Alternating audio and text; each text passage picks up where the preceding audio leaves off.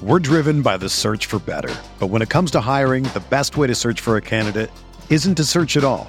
Don't search match with Indeed. Indeed is your matching and hiring platform with over 350 million global monthly visitors, according to Indeed data, and a matching engine that helps you find quality candidates fast. Ditch the busy work. Use Indeed for scheduling, screening, and messaging so you can connect with candidates faster. Leveraging over 140 million qualifications and preferences every day, Indeed's matching engine is constantly learning from your preferences, so the more you use Indeed, the better it gets. Join more than 3.5 million businesses worldwide that use Indeed to hire great talent fast. And listeners of this show will get a $75 sponsored job credit to get your jobs more visibility at Indeed.com slash BlueWire. Just go to Indeed.com slash BlueWire right now and support our show by saying that you heard about Indeed on this podcast. That's Indeed.com slash BlueWire. Terms and conditions apply. Need to hire?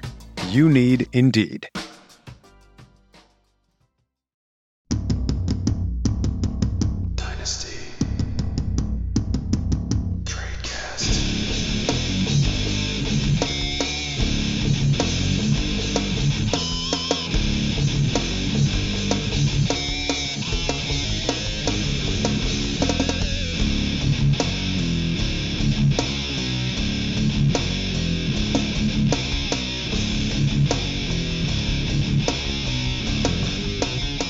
Hello, everybody, and welcome to another edition of Dynasty Tradecast on RotoViz Radio, brought to you by the Blue Wire Network and our friends over at Underdog Fantasy. No longer your home for best ball. They will be in, in January, February, but now your home for pick'em.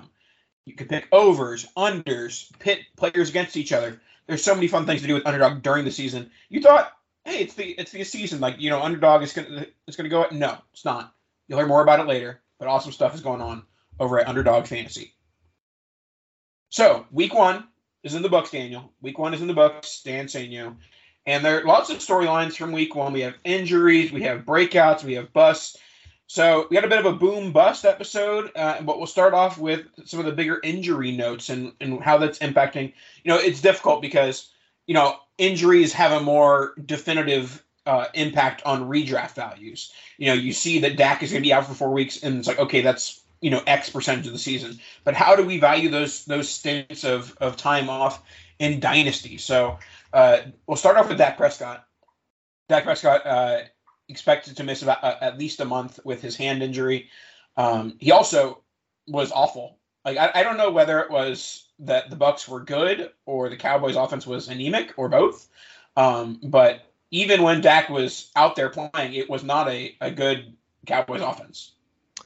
Yeah, not not ideal. Um, starting with the injury, obviously a, a fractured thumb, not not good for a quarterback who need, needs that part to uh, actually deliver the football.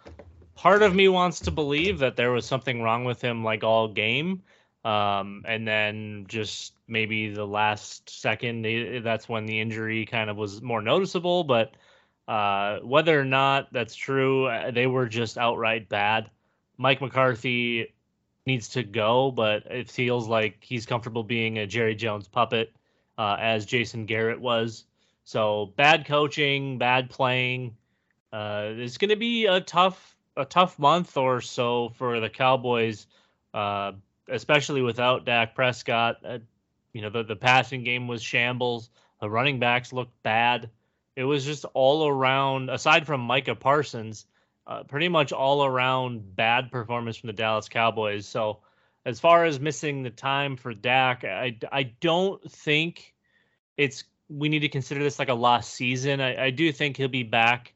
Uh, I would say within six weeks, which is yeah, that sucks to miss, but you can find a stopgap quarterback for your fantasy squad in the meantime. If it's two quarterback, you know maybe maybe you move off of Dak for someone with a little less value and, and gain a little depth. Maybe you do something like Dak for, as dare I say, Carson Wentz and a, and a decent piece for maybe a team that isn't competing this year, who just had Carson Wentz sitting around because nobody else wanted him. So um, I'm I'm not going all the way to like lost season for Dak. I think he'll be back and I think he'll be fine.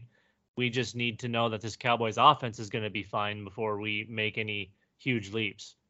Yeah, and fantasy wise, I think that the bigger impact isn't Dak. The bigger impact is, is Lamb and Schultz. Like obviously, the Cowboys are still gonna have to pass the ball with, with Cooper Rush, or you know, if maybe they maybe they take a peek at, at Garoppolo, see what happens there. But I think that you know it's going to be hard to start CeeDee Lamb and Dalton Schultz in the meantime. Like until until Cooper Rush shows he's any semblance of an NFL quarterback, which he has never done in his career. Uh, I think that you kind of got to sit those guys out as much as you know. You know, in redraft, you took CeeDee Lamb in the second, third round. You took Dalton Schultz in the sixth, seventh round. Like, you might have to just sit them down. I guess uh, I know obviously we're a dynasty show, um, but what what are you doing with Lamb and Schultz in redraft? Are you just sitting, sitting them on the bench for now? Well, I'm I'm always a believer of start your studs and and having Cooper Rush throwing the football isn't going to be good for those guys, but we trust them to be the playmakers that not only were they drafted in the NFL to be, but drafted in fantasy to be. So I'm in most cases probably still starting them unless my draft went my way and I was able to get serviceable guys in the, you know, 10th to 16th round that can step in and and start. You know, maybe you took someone like Curtis Samuel late. Now he's looking to be a little more formidable. Uh, there's there's all sorts of options. You can always play the waiver wire a little bit to find some extra help, but for the most part, it's hard to not start your studs, especially when they're that highly drafted, regardless of who's playing quarterback. Yeah, so I, I, from a dynasty perspective, I, I do think that there's not much change in value here, other than if you want to make a move, try and you know pick up some additional depth or something like that for a quarterback that is still currently playing. I don't know about the whole buying high in Carson Wentz theory, but you know. well, I think it's less about buying high on Carson and more about finding reasonably priced quarterback points because his value obviously is going to have gone up a little bit, but it was dirt prior to prior to this week. So I, I still think he's going to be very, very reasonable, especially if you can find that that match where the team that has him doesn't really need him and doesn't necessarily want the points, but they're thinking, hey, if I can upgrade my quarterback for 2023 and beyond, and maybe they believe Dak Prescott is that upgrade, you know that that could be that could make sense for both teams. And obviously, we're not out here always trying to rip folks off, um, and that wouldn't be the case in that scenario, depending on what the extra sure. piece was. I'm not trading Dak for Wentz one for mm. one, obviously. No, sure. Yeah. Uh, but I do think something like that uh, or or maybe you go older, maybe you swap Dak and you go get like Matt Ryan and basically the full value of Dak on top in another piece because you know at, at least Matt Ryan was throwing the football and, and stacking up yardage. I think the touchdowns will come. I don't know about the efficiency, but the touchdowns will come because they have enough playmakers and that defenses have to worry about like a Jonathan Taylor. So it's it's early, it's interesting, but the Cowboys, aside from maybe the running backs for me right now, are holds. Um, I will say that if anyone is still chasing Tony Pollard, uh, I'd probably be okay moving him at this stage. That they're just going to get the box stacked on him all game, every game for the next four to six weeks, and they're going to get absolutely obliterated. And even when Dak comes back, this running game hasn't been what it was. The line isn't what it was. So I know this was a Dak portion, but I think a Cowboy segment overall, I think the running backs would be really the only thing I would actually be okay selling at, at market value or even a little bit low on because I have a lot less faith now than I did coming into the season. Yeah, the, I mean the, the positive case for Ezekiel Elliott was that he was going to be a high volume player, an inefficient player, but in a very good offense. And now, if you have an inefficient player in a bad offense, that's not going to be conducive to fantasy points. And the selling point is going to be volume because we're going to assume if they have to start Cooper Rush or whoever they go find from free agency or a practice squad somewhere that they're going to be running the ball 40 to 50 times because they don't trust anybody to throw the football. Now, if they go get Jimmy G, it's a different situation because I think that as from a throwing perspective, it's probably a lateral move from Dak. Um, you know, I, I don't think that offense falls off that much if it's Jimmy G, but I think it's very different with essentially anyone else. And let's move on to Keenan Allen. Not doesn't appear to be a serious injury. Uh, hasn't been ruled out for week two, but but uh, Brandon Staley said it's not looking good. Um, so I, I, let's use this as an opportunity to kind of talk about the, the, the more short term injuries. You know, uh, you know, doubtful for a week, maybe two weeks. Like, how does that impact your dynasty value? Is it really nothing? Like, in, in anytime you can do, you know, market value for market value, you're going to do it on these players, and you'll sacrifice a week or two of production. Like, what is your, what are your thoughts on on a Keenan Allen type player where he's going to miss a week or two? The Keenan Allen bet, I, I think, is is probably I'm okay with selling at this stage. Uh, he's 30. It's going to be a soft tissue thing. It's going to probably linger at you know at that age. They don't exactly heal up the way that they did when they were 22 to 24. Not to say he's ancient by any means, but um, these injuries kind of have been lingering a little bit. So I think if you can find a contender that probably doesn't need the points right this instant, and maybe they have uh, a, a highly drafted wide receiver like a Dotson or even a Christian Watson you know, you'd be able to make those deals super, super easy with a contender. And you'd probably be able to get a decent amount on top. Even going and getting someone like Jameson Williams, I think would be a really nice swap. Um, I, I think there's plenty of young receivers to be had that maybe aren't producing right away or are potentially injured. You know, there, there's there's a lot you could do with someone like Keenan Allen, who is historically great fantasy wise, and obviously in the NFL one of the best. Um, and the the pairing with Justin Herbert is huge. So you know there there's a lot to be to be chasing in a Keenan Allen for a contender, and it, unless you are contending, I'd probably just hold. But because those points will be back, they, they're they're, they're going to be back. It's not going to be like he's out for the season because of a hamstring. He'll be back.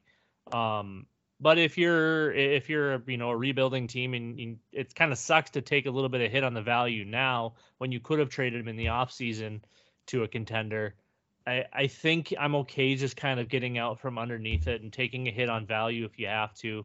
I don't love selling below market, but in some cases, especially with with 30 plus year old wide receivers who are injured, um, I, I'm okay taking a bath in a little bit of value. And our next player is a guy who's been put on IR, expected at least to miss at least eight weeks, is Elijah Mitchell. Um, this is a bigger worry for players that have lower draft capital. When you have sixth, seventh round UDFA draft capital, these long term injuries can be a serious burden to your potential to rebound. Uh, uh, Tyrion Davis Price is a third round pick. Jordan Mason is a UDFA that has shown some promise. And both those guys are going to have eight weeks to show I'm better than Elijah Mitchell, especially TDP. Now TDP didn't didn't play in week one because he's he was he's been outplayed by Jordan Mason, but this means that TDP, the third round pick, is going to be on. He's going to be on the roster. He's going to be playing games, and if he shows anything, they're going to shift their gear into him being the RB one sooner rather than later, rather than put, putting the ball back in Mitchell's hands in week 10, 11, 12. Well, I think at this stage it's going to be Wilson's job to lose. I mean, they've seen what he can do in the past, and they do trust him. It seems. Um, they do still have Kyle Juszczyk. I, I would imagine that he'll be getting a little bit of of love there as well, just because you do still have a bunch of young guys behind Elijah Mitchell and Jeff Wilson, where maybe you don't have that full sense of trust yet. Maybe these guys aren't ready to be handling a big workload in the NFL, but they know Jeff Wilson can do it. Um, but uh, this is a, this is going to probably end up being just a bigger share for Deebo Samuel. I think he's going to end up getting six to eight carries along with maybe some backfield targets. I think he's going to line up there more often than he already was. And Uh, they can just kind of streamline this whole thing through them, which should open up some of that outside stuff for Brandon Aiyuk a little bit. But I, I don't know what they do here. Maybe maybe they go chase a practice squad guy, or or maybe they do really have faith in in these backup running backs. But like you said, it's really tough, especially if if Mitchell's missing a bunch of time for these low draft capital, you know, low invested guys to come back and and fully get their work back if somebody else shows that they can also do it in this explosive offense. So uh, obviously, week one was not pretty for San Francisco, but that's not the, the offense we're used to seeing, whether it's Trey Lance or a garbage can, which you couldn't have told the, told the difference between the two uh, on Sunday. So I would imagine Elijah Mitchell will be back in his normal role, but I do think we see Deebo Samuel in the meantime taking just essentially all of the work that Jeff Wilson can't handle. Yeah. And now let's go into the next couple. We have Najee Harris is expect, expected to miss a few weeks for the Pittsburgh Steelers. What are we doing in the, with the Steelers backfield? Is there, is there anything behind them? I don't even know if off the top of my head what who the Steelers running backs are. Oh, is that Jalen something? Uh, it's dead. It's dead bodies. It, it's yeah. they were planning on Najee getting like 350 touches this year. Again, maybe more than that, maybe 400. Um, but it's I think it's just part of the the lingering Lisfranc injury for oh, the season. He, hold on, breaking news. He's not going to miss any time. He said he's playing week two. Well, he can say whatever he wants. I, am guessing that if he's not 100%, they're not going to just throw him out there. But maybe maybe they will. Maybe they just genuinely are going to run him into the earth and let him walk after his rookie contract, uh, which is possible. I just know that it, it's probably going to be a, ling- a lingering thing. He may have a pitch count. He may have just a carry count. You know, he's they're not going to let him get more than 12 or 15, where he's used to getting 25 and like 10 targets. Um, it, it could be tough sledding for a little bit, especially if he's still playing, even at it's 60 to 70 percent capacity. Uh, that's not ideal to heal something like that, and he needs he really needs time off. But I, I you know, it's a business, I suppose. Run that man into the earth, why don't you? And we'll wrap up our injury segment with Chris Godwin, uh, obviously coming off the, the torn ACL, MCL, and now it appears he has a hamstring injury that's going to sideline him for a few weeks. Uh, I, I, saw some takes which I kind of agree with that he was rushed back from the ACL, MCL. We, we, we so often see that players uh, uh, overcompensate for themselves with these injuries, where if one part of their body hurts and they, you know, they're playing through it and they end up hurting another part. And so this injury does give him a better chance to fully recover from that ACL M- MCL injury, while also you know undergoing like a non-serious injury that is uh, you know a tweaked hamstring. Yeah, the the rushing back, I, I, in my eyes, is almost always a negative. I think once Julio was was attained, I, I think you just kind of let Godwin chill for a little bit. Put that man on ice, let him just chill. I, I know that the two aren't technically connected as far as injuries go.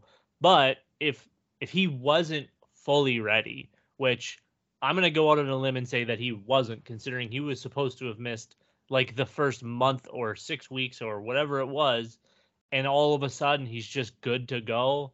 I doubt it. I get that these are like super athletes, that they're they're gods amongst men, but no one just magically heals like that when they're on a certain timeline and then all of a sudden nope we're just going. So um this one is it i don't want it to be concerning. I really don't think that it necessarily is but if any part of the previous injury isn't fully healed and now he has this to deal with i think this could just lead to more time away rather than you know a, a quick return from just a hamstring tweak it, I, I think they may end up having him miss a little bit more especially if if Julio is is going to be there and, and take a bunch of that work. But that offense didn't look like the offense we're used to seeing. So it, it'll be interesting to see where this goes. I don't think much changes from a dynasty perspective for Godwin. Um, he's kind of been pushed to the to the back burner again. I, I, I feel like his value dropped a bunch. Um, and I'm not sure rightfully so. I get the injury is going to decrease the value a little bit, but I still think he's one of the premier wide receivers in the NFL, and, and getting to play with Brady, who looked very bad, by the way, uh, which he also looked very bad. I think the last time we did this on a season opener when he started for the Bucs. Um, it, yeah, I don't know. I, I think maybe it's a decent time to buy Chris Godwin. Maybe I, I think that uh, part of the reason Godwin has fallen in value is he has gotten a little bit older, and more so like people are connecting his value, I think, more so to Brady than than they are Mike Evans. So, I and and a, by, by Brady I mean a successful Brady, a Brady that plays better than than yeah. Week One Brady. Um, and I do think that, that to an extent that is a concern, but I think the I'm I'm more worried about the injury in the interim than I am about who's going to be quarterbacking the Bucs in 2023. Sure. Well, Nathan, before you jump into the booms and busts, let's talk to our friends about Underdog underdogfantasy.com is well it was your home for best ball and and now you're all watching those massive points being scored for your best ball teams and best ball mania 3 all of the other options but let's not forget about the pick'em there's all sorts of different fun things you can do not only with the pick'em but you've got the little you know the little three person drafts. You've got mlb you can you can play. You've got pga nba nhl obviously we still have football but nathan they just make it so easy to have fun to play all the games you want to play. And as just a nice little special bonus if you use code rotoviz r-o-t-o-v-i-z on your first deposit they're matching it up to a hundred dollars think about all that free roll you get they just bankrolled you for a, a fall and winter worth of fun on underdogfantasy.com. And all you have to do is use code RotoViz. We're driven by the search for better. But when it comes to hiring, the best way to search for a candidate isn't to search at all. Don't search match with Indeed.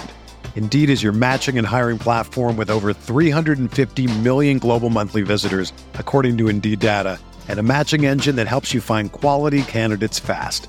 Ditch the busy work. Use Indeed for scheduling, screening, and messaging so you can connect with candidates faster. Leveraging over 140 million qualifications and preferences every day, Indeed's matching engine is constantly learning from your preferences, so the more you use Indeed, the better it gets. Join more than 3.5 million businesses worldwide that use Indeed to hire great talent fast. And listeners of this show will get a $75 sponsored job credit to get your jobs more visibility at Indeed.com slash BlueWire. Just go to Indeed.com slash BlueWire right now and support our show by saying that you heard about Indeed on this podcast. That's Indeed.com slash BlueWire. Terms and conditions apply. Need to hire? You need Indeed. Whether you're a world class athlete or a podcaster like me, we all understand the importance of mental and physical well being and proper recovery for top notch performance. That's why I'm excited that Unifyd Healing is sponsoring this podcast. Unifyd Healing is a new and super innovative global network of wellness centers powered by Energy Enhancement System, or EE System. If you haven't heard of the EE System, you'll want to listen up. This technology promotes wellness, deep relaxation, purification, and rejuvenation. In hundreds of locations across the globe, access to a center is easy and affordable. Interested in experiencing the EE system technology for yourself? Go to unifydhealing.com slash bluewire to learn more and find a center near you. That's U-N-I-F-Y-D healing.com slash bluewire. No material or testimonials on the Unifyd Healing website are intended to be viewed as medical advice or a substitute for professional medical advice, diagnosis, or treatment. Always seek the advice of your physician or other qualified healthcare provider with any questions you may have regarding a medical condition or treatment and before undertaking a new healthcare regimen, including EE system. All right, let's get into the second half of the show. We have the boom. So we we we chatted up Carson Wentz a little bit as a possible trade target for for Dak Prescott. My worry, I mean, basically we saw Carson Wentz's entire career in that one game. Like we saw the greats that can be great, we saw the bads that can be bad, and more importantly, we saw the bads, and it was against a bad team in the Jacksonville Jaguars. It's like I I I I'm I tend to be afraid that the fact that if your if your worst can come out against the Jaguars, it's going to come out against all the other teams as well. So I, th- I think that he's not going to get that high vol- high passing volume necessarily each game like he did in this game. Um, I, I, think that the the storyline of this game it, is the wide receivers with with Samuel as you mentioned earlier and Jahan Dotson with two touchdowns. Like this is a very exciting wide receiver core, and if if there's one thing for Wentz to hang his hat on, is that he has a better group of weapons in 2022 than he did with the Colts in 2021. Yeah, and not only with those pass catchers, but in the backfield, you know, Antonio Gibson. Uh, everybody was. Oh, he's he's not dead. He's not... He, everybody laid that man to rest. They bought him his his coffin, picked out his footstone, and they sent him on on down to the morgue and just uh, they they let him have it. Uh, Antonio Gibson not dead.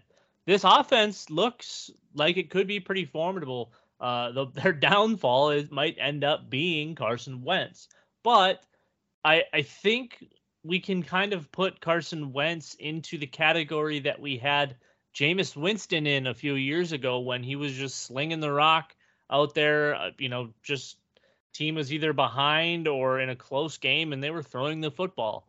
I think he is going to have the volume regardless of the game, regardless of the score. I think this team wants to throw the football. They have those weapons. You have Gibson, you have JD McKissic, both great pass catchers. You have Terry McLaurin, you have Jahan Dotson, you have Curtis Samuel, you have Logan Thomas, all really strong pass catchers. We see the return of Curtis Samuel and what he can do with the football, doing almost exactly what we wanted him to do when he came out of Ohio State. What he did in Ohio State is is perfect for that type of role in the NFL. So we see that return. You know, Carson Wentz is going to be hot and cold. He, he's never going to be super consistent. He's never going to go out and just flat out win you a game against a good team. But we're not here for for NFL wins and losses, Nathan. We're here for fantasy wins and losses. And I think Carson Wentz with these weapons is going to be able to do some some Jameis Winston type things with with their wide receivers and, and the running backs. Dare I say Blake Bortles 2.0? Uh, I mean, that's kind of what it feels like here. Maybe a little bit less garbage time because they might be able to hang in some games.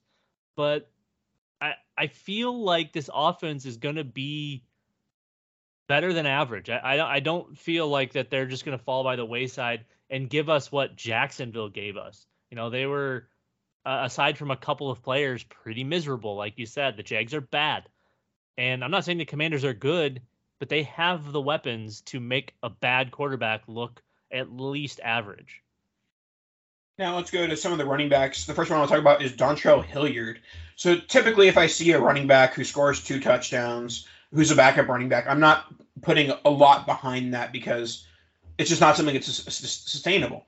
But what is sustainable for Dontrell Hilliard is Derrick Henry is not really a pass catching back. He's been a guy who's been running between the tackles his whole career, and for whatever reason, he's not used in the screen game. He's not used, you know, in the halfback wheel or any of those things. Dontrell Hilliard was used in the passing game with three receptions for 61 yards and those two touchdowns. And so I, I think that how much the question is how much does the pass catching back role matter for the, the Tennessee Titans? And I'll say it at this at least this much. It matters enough to be off of your waiver wire. Um, it matters enough to you know be solid in like a best ball. Obviously, it's a little bit hairy about calling somebody a best ball play that's off the waiver wire. But if you're in a best ball dynasty league, I would be all over getting Hilliard on my team to try and you know get those best ball points because he's going to have a few of these games where he gets five catches for 45, four catches for 42. You know that there's going to be those sort of games, and anytime he gets the end zone, that's going to be a start of a week. Um, and so, yeah, I think that he is the most interesting play of, of the running backs that had big weeks. Obviously, you know, the big names of CEH and Cordarrelle and, and Hunt uh, all had big games. But I think Hilliard is the most intriguing as he is a legitimate waiver wire ad.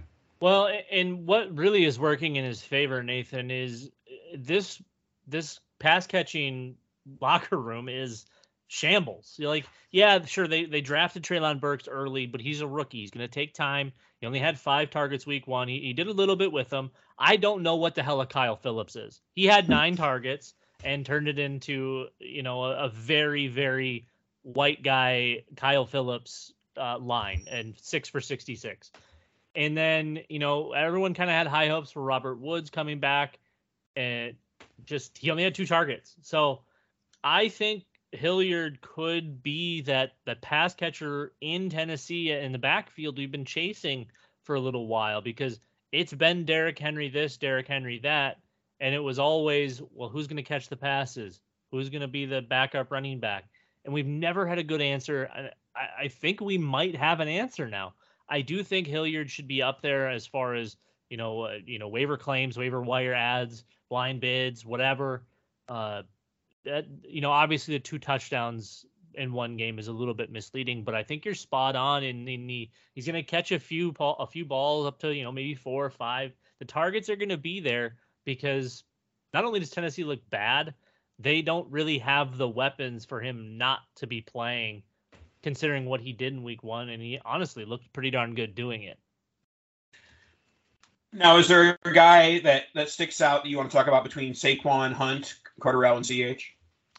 Well, I, I think the Saquon bit, it's just proving all of the Saquon lovers right, and all of the haters, a la myself, uh, are just going to point to the fact that he survived on two long plays and everything else was kind of crap. Aside from that. but that that's literally been Saquon's that's Saquon. his entire life. yeah, so you, are going to live by Saquon, you're going to die by Saquon. If he doesn't have a 60 yard play, it's going to be a bad week. That's just Saquon Barkley. It was like that at Penn State. It's been like that in the NFL. Uh, he's like the least consistent, consistent player I've ever seen in my life. Yeah, he's a super freak. He's fun to watch. That the end of that game was really exciting. Eh, the whole bit. I, I just he's there's no safety net with Saquon Barkley. Um, that's that's a that's an interesting one. I, I think I think the big one here is potentially CEH, Nathan. You know, I, I know we talked about Isaiah Pacheco a little bit. Twitter was going crazy about Pacheco. Uh, I still think it's going to be a lot of CEH, whether it's catching passes. Uh, I don't know that there's really ever going to be a, a, huge volume in the run game in KC because you have Patrick Mahomes. So why the hell would you run the football? But uh, that that was a different version of CEH than we've seen the last couple of years. So I I'm maybe I don't want to say I'm fully back on board with CEH, but I, I think of the booms at running back, his was probably the most impressive to me because he's in the offense we want him to be in. Sure, he's maybe not the most talented guy, but at least now he almost looks like something like he got it. Like something made sense to him all of a sudden. Yeah, and with Ronald Jones not being on the active roster, we can operate as if he as if he got cut. Like Ronald Essentially, Jones yeah, doesn't exist anymore. He he'll only exist in the event of a CEH or Pacheco injury. R.I.P. All right. Speaking of, you may have uh, claimed your wrongness on Saquon. I, I, will claim my wrongness on the player who I said would be the bust of, of 2022. One weekend, my bold prediction is incorrect. Um, Michael Pittman Jr. Uh, he was very good. Uh, nine catches on 13 targets for 121 and a touchdown. Um, yeah, I like he's going like that offense has nothing beyond Jonathan Taylor. So Pittman is going to get those targets. Like the 13 targets, that's not an anomaly. Like I, I would not be shocked to see Pittman average like 10 targets a game, and you're going to produce, you know, unless your quarterback is just anemic, which Matt Ryan is not that. Like he's not great, but he's not anemic either. So, uh, yeah, I, I think that Pittman is an easy. I was wrong there. One with this one, I still don't necessarily think he might be any sort of an elite talent, dynasty wise or anything like that but he, in his situation, he's going to produce. Yeah, he's a volume funnel, and I, I think uh, you know that I was kind of in in tandem with you on that. That that one, I don't know if it's necessarily going to stick sting at all. I, I, I wasn't huge on Pittman. I didn't have a lot of shares, um, but I, I I wouldn't say I was like completely out on him. Um, I will say though, as far as the Colts go, yes, it's it's all Jonathan Taylor all the time, and all of a sudden it looks like it could be all Michael Pittman all the time through the air. But let's not forget about Nyheim Hines. He he does have the history of pa- catching passes. He's going to get a couple of carries here and there. He could be a really nice add too if he is free. I, I can't imagine he'd be free in most places, but if he is on your waiver wire for whatever reason, make sure that is not happening any longer because there's going to be weeks. I mean, he, he could be startable in in some cases here he had six targets, converted all of them for 50 yards. So I'm I'm I'm still in on on Hines. I know again, I know this is a Pittman thing, but we always kind of transition to the other players that are affected by it. So the fact that there really isn't anybody else outside of Michael Pittman, um, I, I think Nyheim Hines is probably your de facto number two here uh, until we see if Parris Campbell can ever come to fruition, if he can stay alive for longer than a week at a time. Um, we'll see if Alec Pierce ever turns into anything. I know he was kind of a hot name, but yeah, as of right now, man, Michael Pittman's a, a, volume funnel. I think if people are still maybe potentially undervaluing him in some cases, he might be a halfway decent buy. But after a week like that, seeing him with a, a I guess halfway real quarterback, um, it could potentially be sky's the limit for Pittman just because of the sheer volume. Yeah, the other wide receiver that I'm interested in here is Devin Duvernay. Um, our, our buddy David, he, he asked me like middle of last week, should I drop Isaiah Likely for Devin Duvernay in redraft? And I'm like, absolutely. Like in redraft, why would you even have Isaiah Likely on a roster? um, but Devin Duvernay, the number two wide receiver, and Duvernay is the perfect example of if this Ravens offense looks like the 2019 Ravens offense, it's wheels up for Duvernay because there's not much else. There's just Andrews and and Rashod Bateman, who both you know obviously looked great in in Week One. So, uh, yes, you know the the touchdowns inflate his performance a little bit, but I, I do think that it's more that my uh, excitement about Duvernay is less about how he actually played and more so about that he kind of just uh, secured that wide receiver two spot and the Ravens looked really good. My one concern about Duvernay, and I, I was a fan as well. I think I had like every possible share I could have had from rookie drafts, however many years ago that was now. Though my one issue is Baltimore's love for running two tight ends and what seemingly they've found in Isaiah Likely. Um, I, I think that'll end up leading to a lot more two tight ends with Bateman, and then you put whoever in the backfield and that that is moderately concerning for me. I will say that Likely and Duvernay both had four targets, along with Demarcus Robinson, who also had four targets. Mark Andrews led the team. Bateman was second. Uh, and then we know what they are as a running team, whether it's Kenyon Drake, J.K. Dobbins, uh, not Mike Davis, and it seems like Justice Hill might still be living. So I'm I'm I want to be kind of in on Duvernay as like a kind of just like a flyer because he had success in college and it, it kind of seemed like a role that would translate, especially into an offense like Baltimore's, where they are using that intermediate, that underneath stuff, and that's kind of where he excels. But they also prefer to do that stuff with tight ends. So I'm I'm I'm hesitant, but I want to be in. I want to like him. I I want this to continue. I would love to see him getting four to six targets every single week. And I would love to see Lamar Jackson throwing it 30 plus times, whether they have J.K. Dobbins or not, because he's a talented enough passer where they're going to do some real damage with Bateman, with Andrews, if if one of these other wide receivers just steps up and continues to make plays and, and score touchdowns. Um, that offense is going to be really tough to stop if they're healthy. And we'll go to the tight end position real quick. As a draft capital enthusiast, I'm I'm forced to be interested in one OJ Howard, former first round pick with the Houston Texans now. But I'll be honest, I'm not interested. Like I'm gonna tell Russell you said that. Okay, you can tell Russell that I have no interest in OJ Howard, and if I could trade OJ Howard in a third for a second right now, I would do it. Um, yeah, I are. Do you have any optimism from OJ Howard? Like I, I, I think Brevin Jordan's clearly the tight end one there, and OJ Howard just you know ended up getting a couple red zone opportunities. Well, they had about 73 players get like a target or two targets. So it's Brandin Cooks, and then it's probably like Rex Burkhead, um, and then nobody. So if you're going to bank on two targets for two catches and two touchdowns, um, yeah, it's a great time to sell. I agree. Brevin Jordan is the future at the position there. However, if Houston thinks that all of a sudden OJ Howard is the OJ Howard prospect we saw rather than the Tampa Bay OJ Howard. Um, maybe this becomes a, a, standing thing. Maybe they start running the two tight end sets with Howard and, and Brevin Jordan with Brandin Cooks on the outside. And, uh, you know, that, that can end up just being messy. But as of right now, yeah, there's no, I can't say that there's a definitive, like, yep, he's back, he's here. Uh, that, that to me just seems like bait. So if you have him and, and stuck through and held out, uh, trading him for like a third, I think is good on you.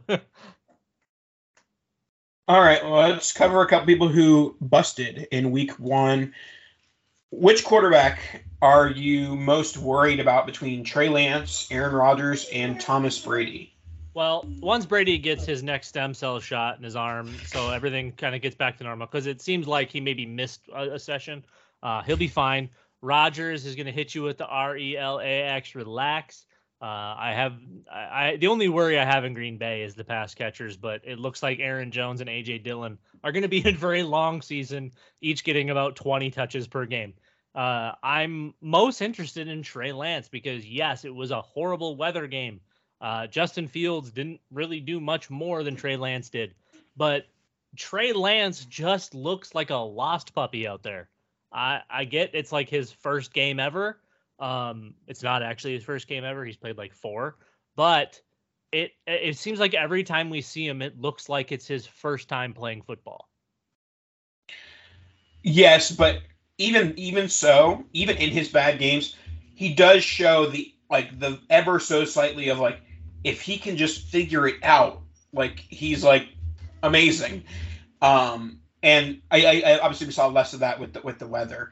Um, so yeah, I, I'm personally giving Trey Lance a, a weather a weather excuse, and that if he's in perfect weather next week, wherever he's whether he's in a dome or San Francisco or elsewhere, if we if he can have some nice grass against a okay defense, um, I, I think that at the very least we can see fantasy success for Trey Lance. I don't know about NFL success, but I think we can see fantasy success. Well, the floor because of the rushing, you know that you're you're built in like eight points and hopefully a touchdown because of the rushing floor.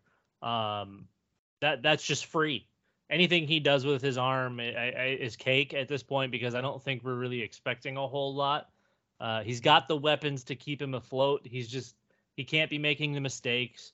I get the weather, uh, you know, but Justin Fields wasn't good either. But they managed to find the end zone a couple of times, and they have nobody on that football team that can play offense aside from Justin Fields. Uh, and I think Trey Lance is. We, we're probably hoping that Trey Lance starts to look a little bit like Justin Fields. Not to say he looked great, but at least Justin Field has made strides. Um, I think at this point, Trey Lance is just we're hoping for the rushing to continue to be a success. And like you said, what if he can just figure it out? If he can figure it out like 40%, this could be very, very Jalen Hurtsy. He, he could stick for a couple of years, and if they end up winning a bunch, um, he's going to keep that job because we've seen bad quarterbacks speak, stick for a speak, while. Speak, speaking of guys who showed us exactly who they are, Jalen Hurts had the most Jalen Hurts game of he's, all time. Against the... He's such a bad quarterback and such a good fantasy asset that it's unbelievable. Right, but even in that game, it, well, he wasn't too great because everyone and their mother had a rushing touchdown, including him. Yeah. Um, all right. Uh, the other bust that is a concern for me on this list that we have in front of us, Allen Robinson. I, I think that it's time to worry about Allen Robinson. I, I I tried to cast aside some of the worries where people were just like, hey, like what if it wasn't just the Bears? And like th- there's been a lot of like film showing like you know half half half run routes and lackadaisicalness, and those are things that you shouldn't see week one with a new team. And I, I know obviously you know never really know what's going on in the player's head and things like that, but the fact that you, you didn't see a Rob going 100% on every route and, you know, have any sort of success week one. I know the Rams obviously had a lot of issues outside of Cooper Kupp, but guess what? Cooper Kupp still still made plays. So there was an opportunity to make plays, and A Rob did not make them. The yeah, the the worry for me is Cooper Kupp seemed to be option one on every play they they drew up that offense to, for the ball to go through Cooper Kupp, and then to go through Tyler Higbee, and then to go through Darrell Henderson, and then to go through Ben Skowronek, and then to go through Allen Robinson. When you're the fifth read, it's hard to go 100%, especially when you're 28 or 29, however old he is, 30 maybe, and you get brought in to be a difference maker and you don't get a play drawn up for you, that's tough. I I think that you're right. I think it could be an Allen Robinson thing, but I also think it might be a McVay Stafford Rams thing where he's just going to keep his binky. He's going to keep his Cooper Kupp, and whatever else happens, happens. But uh, and and I I was the one that said Cooper Kupp was going to be not you know worth anything, worth a damn and obviously that's looking really good after one week. Uh, I just I I find it tough to believe that another wide receiver, even though we've seen it in the past, is going to be as successful as we want them to be with Matt Stafford because of Cooper Kupp and because they seem committed to at least try to run the football and and keep a tight end involved. they showed no interest in getting Allen Robinson involved at all. All right. Anyone else that we want to cover on the bust list for tonight before we wrap up? Um, you know, it, it's it's early for George Pickens, obviously with Trubisky and and the way that offense. Obviously, they have Claypool and Diontae Johnson. I was hoping to see a little bit more of him. Uh, obviously, more from him would have been nice, but even just seeing more of him uh, would have been great. I think Mike Williams just straight up not showing up uh, is very Mike Williams of him. We we saw that that elite esque pass catcher last year in Mike Williams, who seemed to be much more consistent, not just the big play guy, not going up making a crazy circus catch and breaking his arm or something crazy. Um, I, I think that one is stressing me out a little bit. And now with no Keenan Allen, we'll, we'll he's going to draw top coverage every single time. You know they may, might struggle for a little bit here. Um, Amari Cooper is a tough one. I, I don't think we have real high um, aspirations for him with just the gong show that is Cleveland, and then yeah. obviously CeeDee Lamb with whoever's going to play quarterback until Dak gets back. But uh, I mean, he had like what do you have like 13 or 12 or 13 targets, and he caught like two of them. I don't know how many of those were catchable, but that was a really tough showing for for CeeDee in Week One. So we'll hope these guys bounce back um, because that's a that's a lot of talent. But you know, some things just maybe aren't meant to be, especially early on in the season when nobody plays in the preseason, everybody's rusty. It, it showed there was a lot of bad football in week one, some great football, but a lot of bad football. Yeah, I think CDM the big, big one there is just I'm not counting on anything from him from him until Dak comes back, and yeah. I, I am sure that there's gonna be a couple games where Cooper Rush finds him in the end zone a couple times, but it seems like it's it's gonna be a losing proposition start your studs, bench your duds, and uh, enjoy the low scoring of fantasy weeks because of your stuff. Alrighty, that should wrap us up for this evening. That's it for week one. We're heading into week dose two, week two coming up soon, and uh, we'll talk to you guys next week.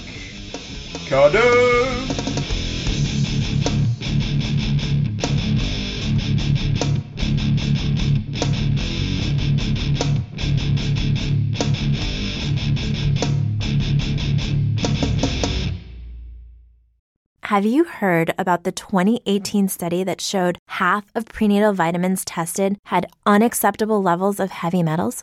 No? Well, now you have. I'm Kat, mother of three and founder of Ritual, the company making traceability the new standard in the supplement industry. I remember staring at my prenatal vitamins and finding all these things I was trying to avoid high amounts of heavy metals, synthetic colorants, and unnecessary ingredients. So, at four months pregnant, I quit my job and started Ritual because I believe that all women deserve to know what they're putting in their bodies and why. I'm so proud of our prenatal vitamin. The ingredients are 100% traceable, it's third party tested for microbes and heavy metals, and recently received the Purity Award from the Clean Label Project. You see, we trace like a mother because, let's be honest, no one cares quite like a mother. But don't just take my word for it. Trace for yourself with 25% off at ritual.com slash prenatal.